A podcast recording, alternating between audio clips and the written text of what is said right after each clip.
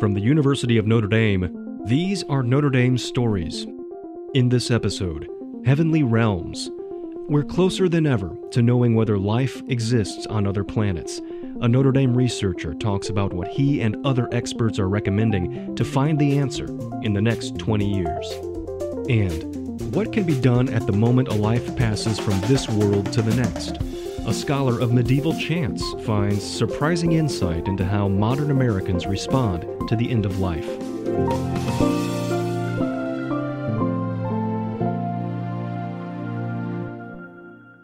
We want to answer the question Are we alone?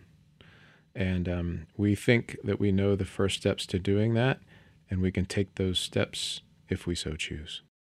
Justin Crepp is an associate professor of physics at Notre Dame. He also served on the National Academy of Sciences Committee on Exoplanet Science Strategy. The committee recently issued a report recommending focus areas for the years 2020 to 2030. This was actually a congressionally mandated panel to, to mm. study exoplanets.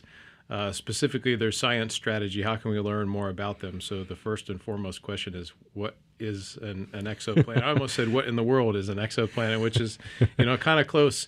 It's um, planets that are outside of our solar system. So the word exo means outside of. So the closest star is the sun, right? Mm-hmm. We we go around the sun, and so we've got a host of of planets that, that orbit in the same direction, and we call that the solar system, including the sun. And so exoplanets are the planets that could be out there, and, and we now know, in fact, that they are, that orbit other stars. And so there are billions of, hundreds of billions of them just in our galaxy. Mm. And so that's kind of, you know, one of the first steps to, to trying to find uh, other worlds is well, if we go around a star, then maybe these other planets might orbit around other stars. Mm-hmm. So that's where we look. This is kind of an, an age old question uh, in some sense, hundreds of years or going back thousands of years to historians. Are, are we alone? And, and that's one of the, the, the big questions that we pose in the document. It was at least the overarching theme and, and a lot of the reasons why people were there studying this field in the first place on, on a personal level. Uh, you know, that question we just kind of pondered for a very long time, you know, eons. Um, but in 1995, we had the first inclinations and detections, robust detections of planets orbiting other stars. Mm. And it kind of trickled along with the technology, and things started to improve gradually. And then there was a real um, kind of moment or event that happened in 2009, which was the launch of a space mission called Kepler that, that NASA led. And um, Kepler had this amazing ability to look at many stars all at the same time. And so we call that like multiplexing. And so Kepler looked at um, 100,000 stars. Hmm. With an unblinking eye, and it started to tell us the statistics of hmm. these worlds.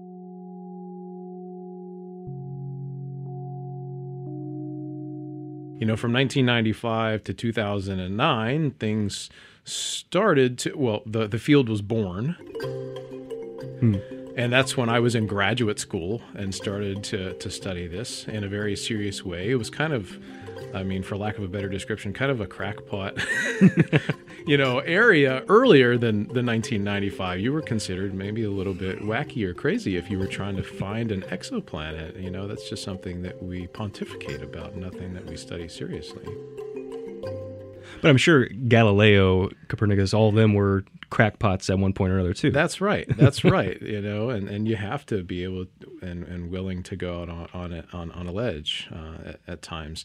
And so then in 2009 there was this really strong upturn in just the number of detections and then the analysis that you could do statistically from all of those worlds. Mm. You're no you know you're no longer in the small number statistics regime. You're actually saying i see trends here in the data in period or mass uh, or you know other relevant physical properties.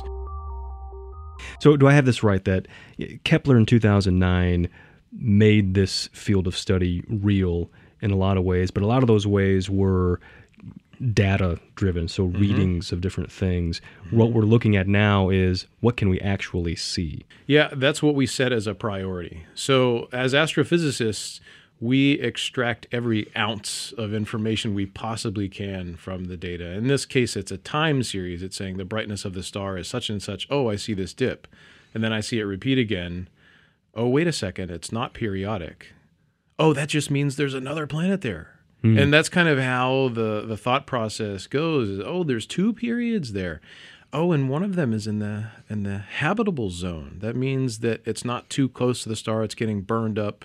It's not too far away that it's you know freezing, but it may have a temperate climate, perhaps. Hmm. figure out what it's made out of, and that you know gives you another hmm. direction. Uh, but yeah, we uh, are um, one of the main recommendations, the top one, in fact, is hey, you know, we're standing on the shoulders of this work now, over a decade and a half.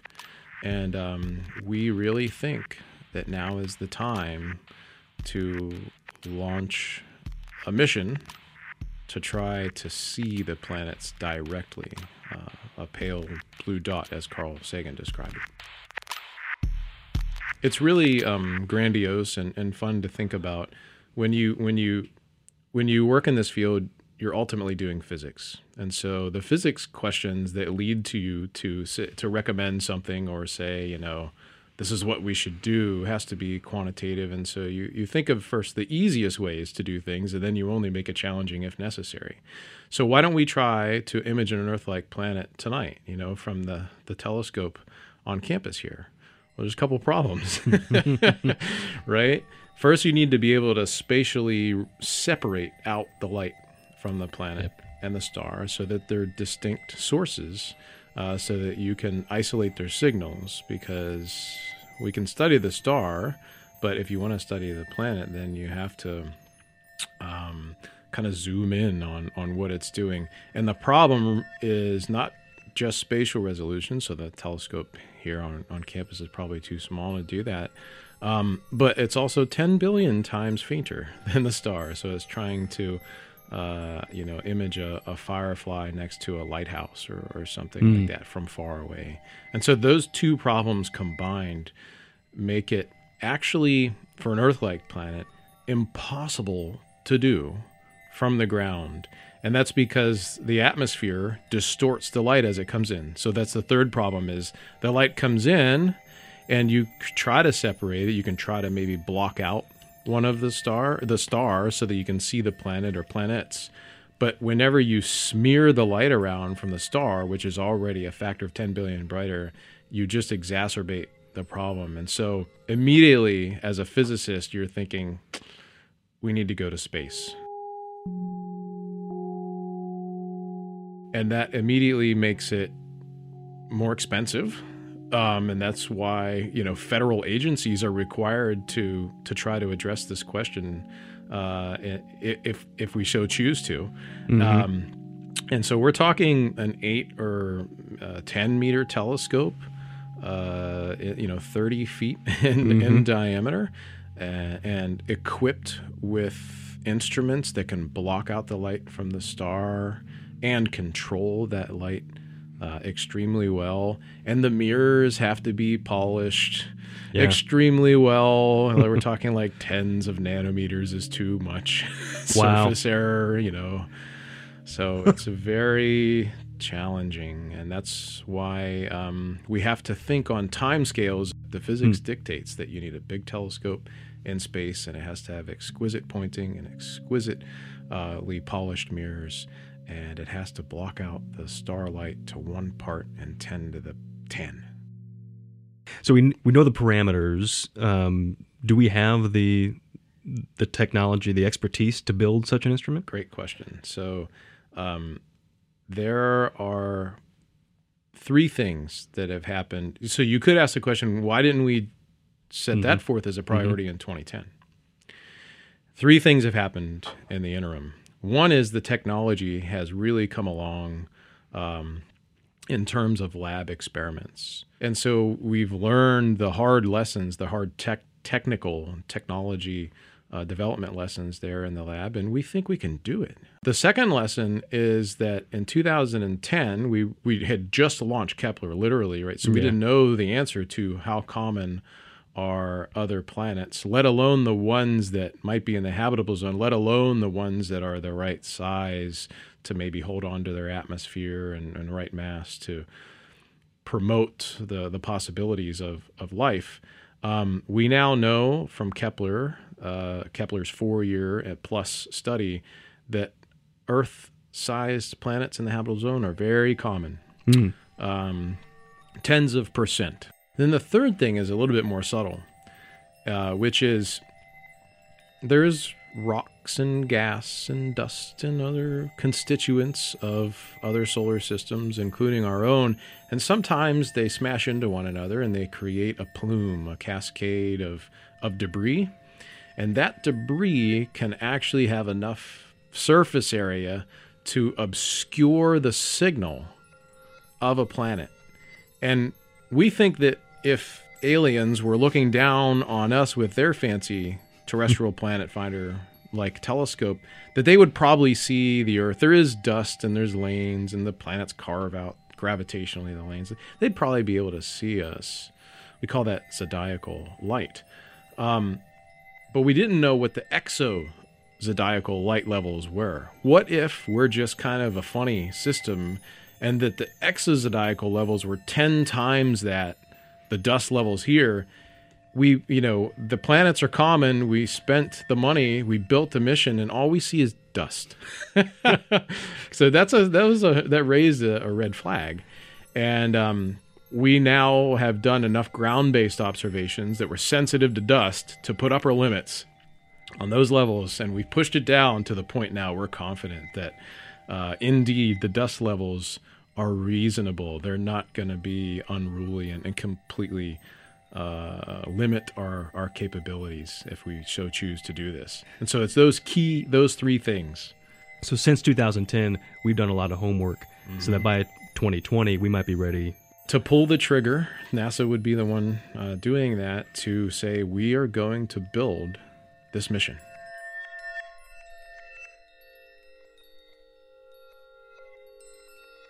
So one of the co-chairs of of the study talked about um, we'll be able to answer this question: um, Are we alone?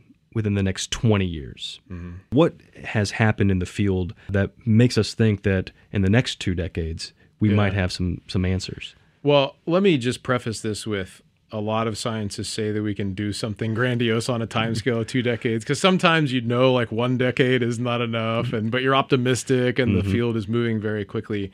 Um, but it is it is not unreasonable to think that uh, and, and i'll remind you this is just like one method Mm, right? This is mm-hmm. so what you want to do is let's say that you've launched a mission and you detect the the, the pale blue dot the little earth-like planet.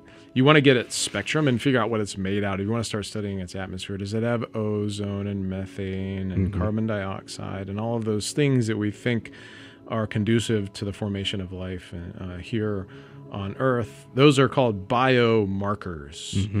And they give you at least an indirect indication of is there any photosynthesis going on on that world? Um, can you, you know, try to understand uh, what chemicals might be out of equilibrium such that one of them is actually being generated actively? That's the only way it could possibly exist. Um, we think we can answer that on, on a 20 year time scale. Uh, but complementary to that is the, the work being done by SETI, right? To, to search for signals, direct signals of uh, that, that would be intelligent life. So it's a matter of degree. But we're just talking about life in general. I think that is quite reasonable, even though scientists tend to say in 20 years we can do these things. I, I really do believe it in this case. So there were some other recommendations uh, that that the committee made.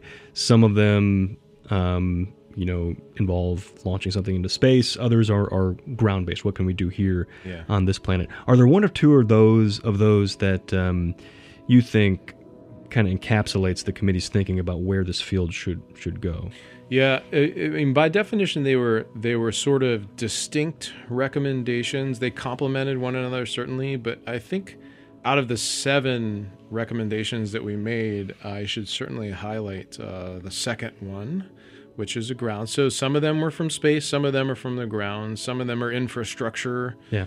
Um, the one that we talked about, the launching something into space to directly image an Earth-like planet, that's our number one recommendation if mm-hmm. we were to prioritize things. But a close second is what can we do from from the ground, which is your question, and that is um, the two very large telescopes that are being designed and built actively right now. They're only partially funded. There's one of them is called the 30 meter telescope, the TMT, and the other is the Giant Magellan Telescope, the GMT. One of them is supposed to go in the northern hemisphere and the other in the southern hemisphere so mm. that American astronomers can have access to the full sky. And um, those facilities have such exciting science cases that we absolutely must get them fully funded.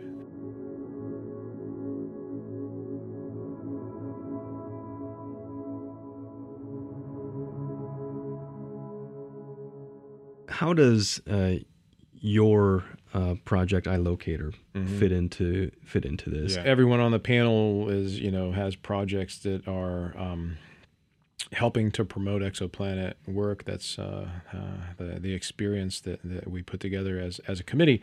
Um, in my particular case, I have a project called iLocater. It's a it's what's called a spectrograph, and um, it separates the the light of stars into their uh, rainbow of colors, and um, it does this this technique, the Doppler radial velocity technique, where the, the planet is dancing around the star, and you can detect the the reflex, the wobble of the star in time. This is the original technique, but we're kind of stuck in terms of our sensitivity, how well we can, how how small or how massive of a planet we can detect.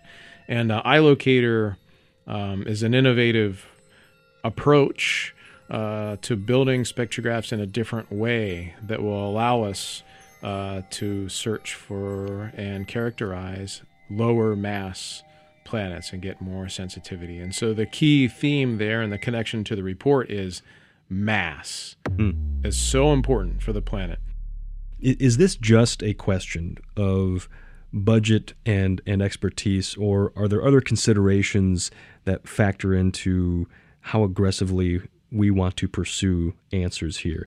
We, you know, have to be realistic with what we propose. I mean, why not build a hundred meter telescope? Well, right. we don't have the technology right mm-hmm, now. Mm-hmm. Um, but that's what's special about this report is that we think that now is the time. And so we literally think that the only thing holding us back is budget and politics considerations of hmm. you know uh, and, and I like the way that our committee chairs uh, phrased this there was um, an online broadcast showing the the results of our of our study and, and our committee chairs I should mention are David Charbonneau from Harvard and Scott Gaudi from Ohio State uh, and they said if we so choose we can do this study we can build this instrument, we can build this telescope if we so choose. And I liked how they phrased that because it's really true. It's it's up to us.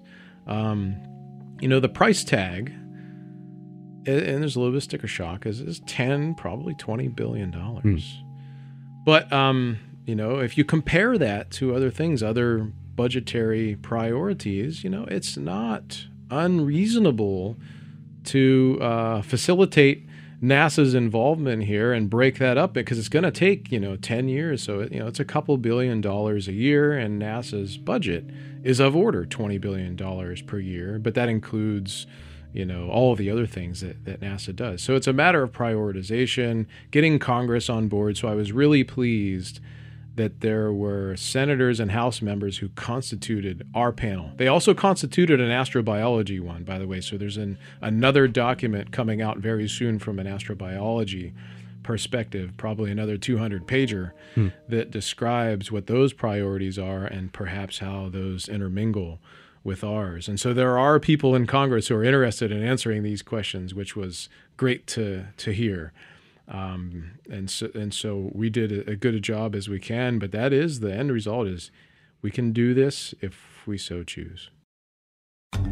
Justin Crepp, thank you very much. Thanks for having me.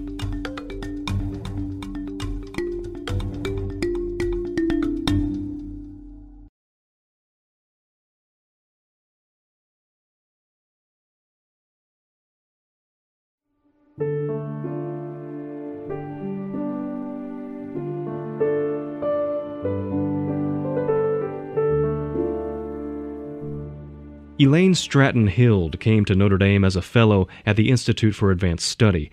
She has a unique field of study. She's a musicologist who focuses on medieval chants for the sick and dying.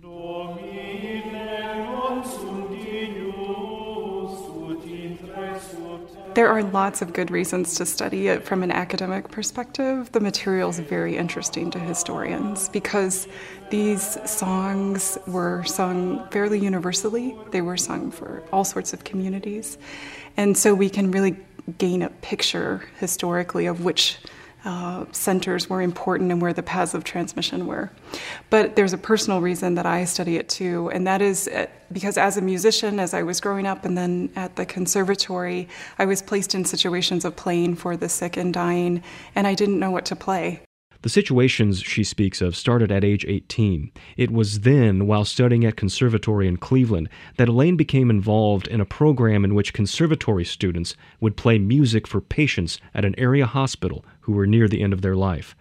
On her very first assignment, Elaine was asked to play Amazing Grace for a woman who was sick. As she played, the woman passed away.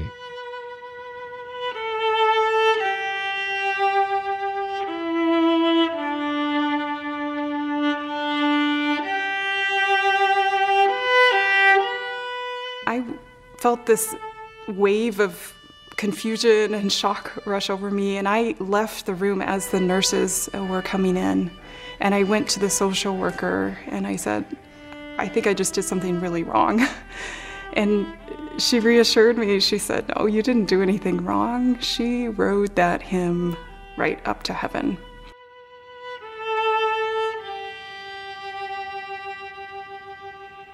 Was a situation that overwhelmed my my knowledge and then i learned that there have been communities that did know what to play and did know how to interact with the dying and i, I started to study those communities there was another turn in Elaine's story. She was diagnosed with focal dystonia, a neurological condition that prevented her from playing the viola.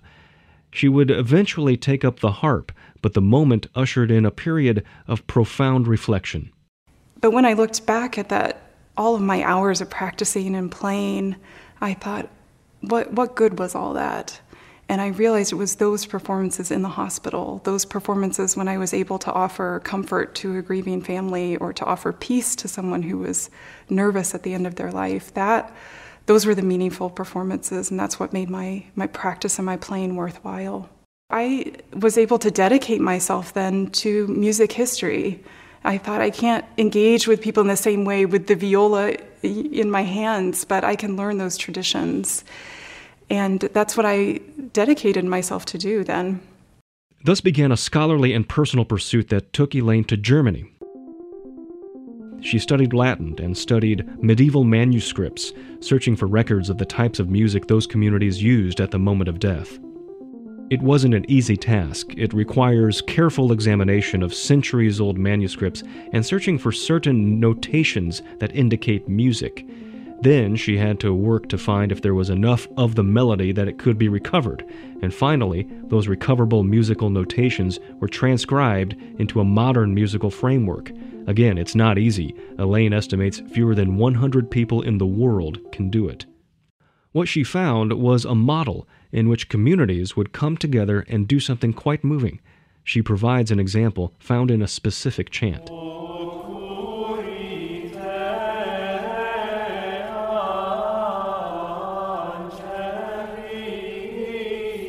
In the text of this chant, you actually have a type of handoff. You say, the community would have gathered around the bed and and they sang this chant together. They say, Hurry, angels of the Lord, you who are taking this soul and offering it in the sight of the Most High.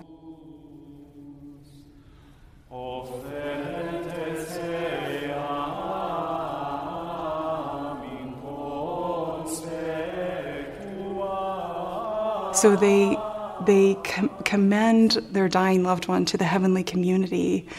And that's a really powerful thing to do because as you know, and as we all know, at the moment when our loved one dies, that might not be our tendency. Our tendency might be to say, no, please don't go. And so this medieval ritual actually prescribed a type of acceptance.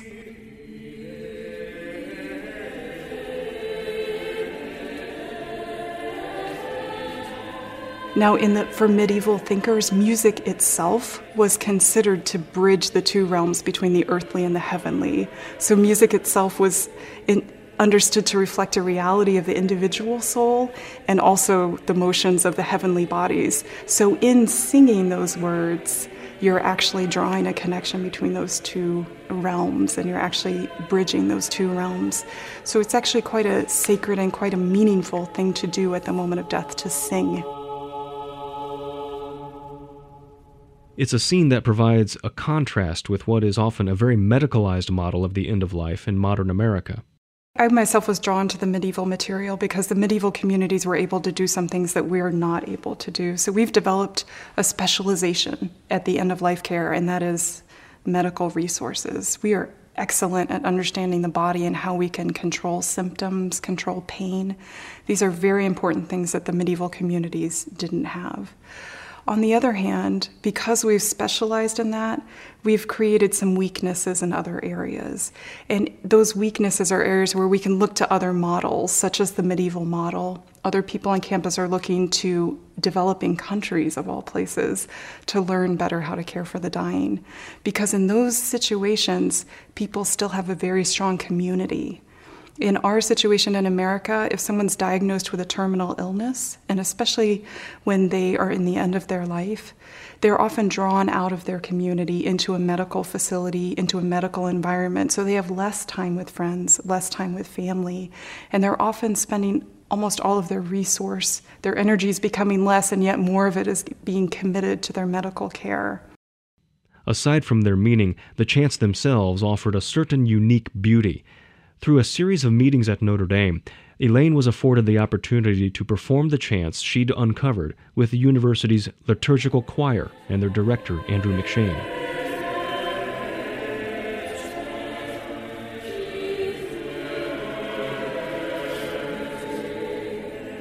This is something that happens at Notre Dame because people are quite open and curious.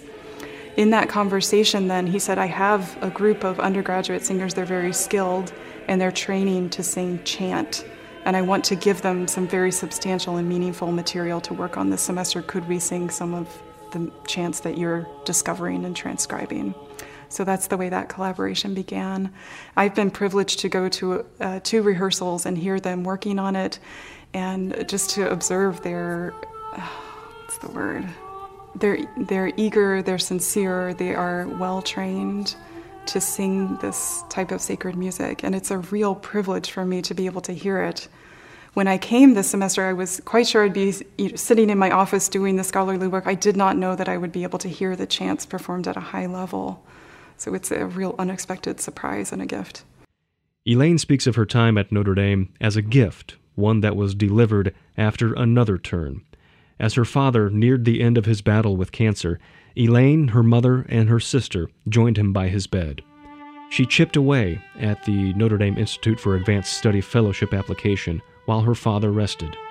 On the day of his death, at the behest of her mother, Elaine hit send on her application. One of these strange, amazing experiences that the last week of his life, I was writing the application in the room with him and he was asking about it. He was so curious. So whenever I'm here, it's really, I feel like I'm with him a little bit too.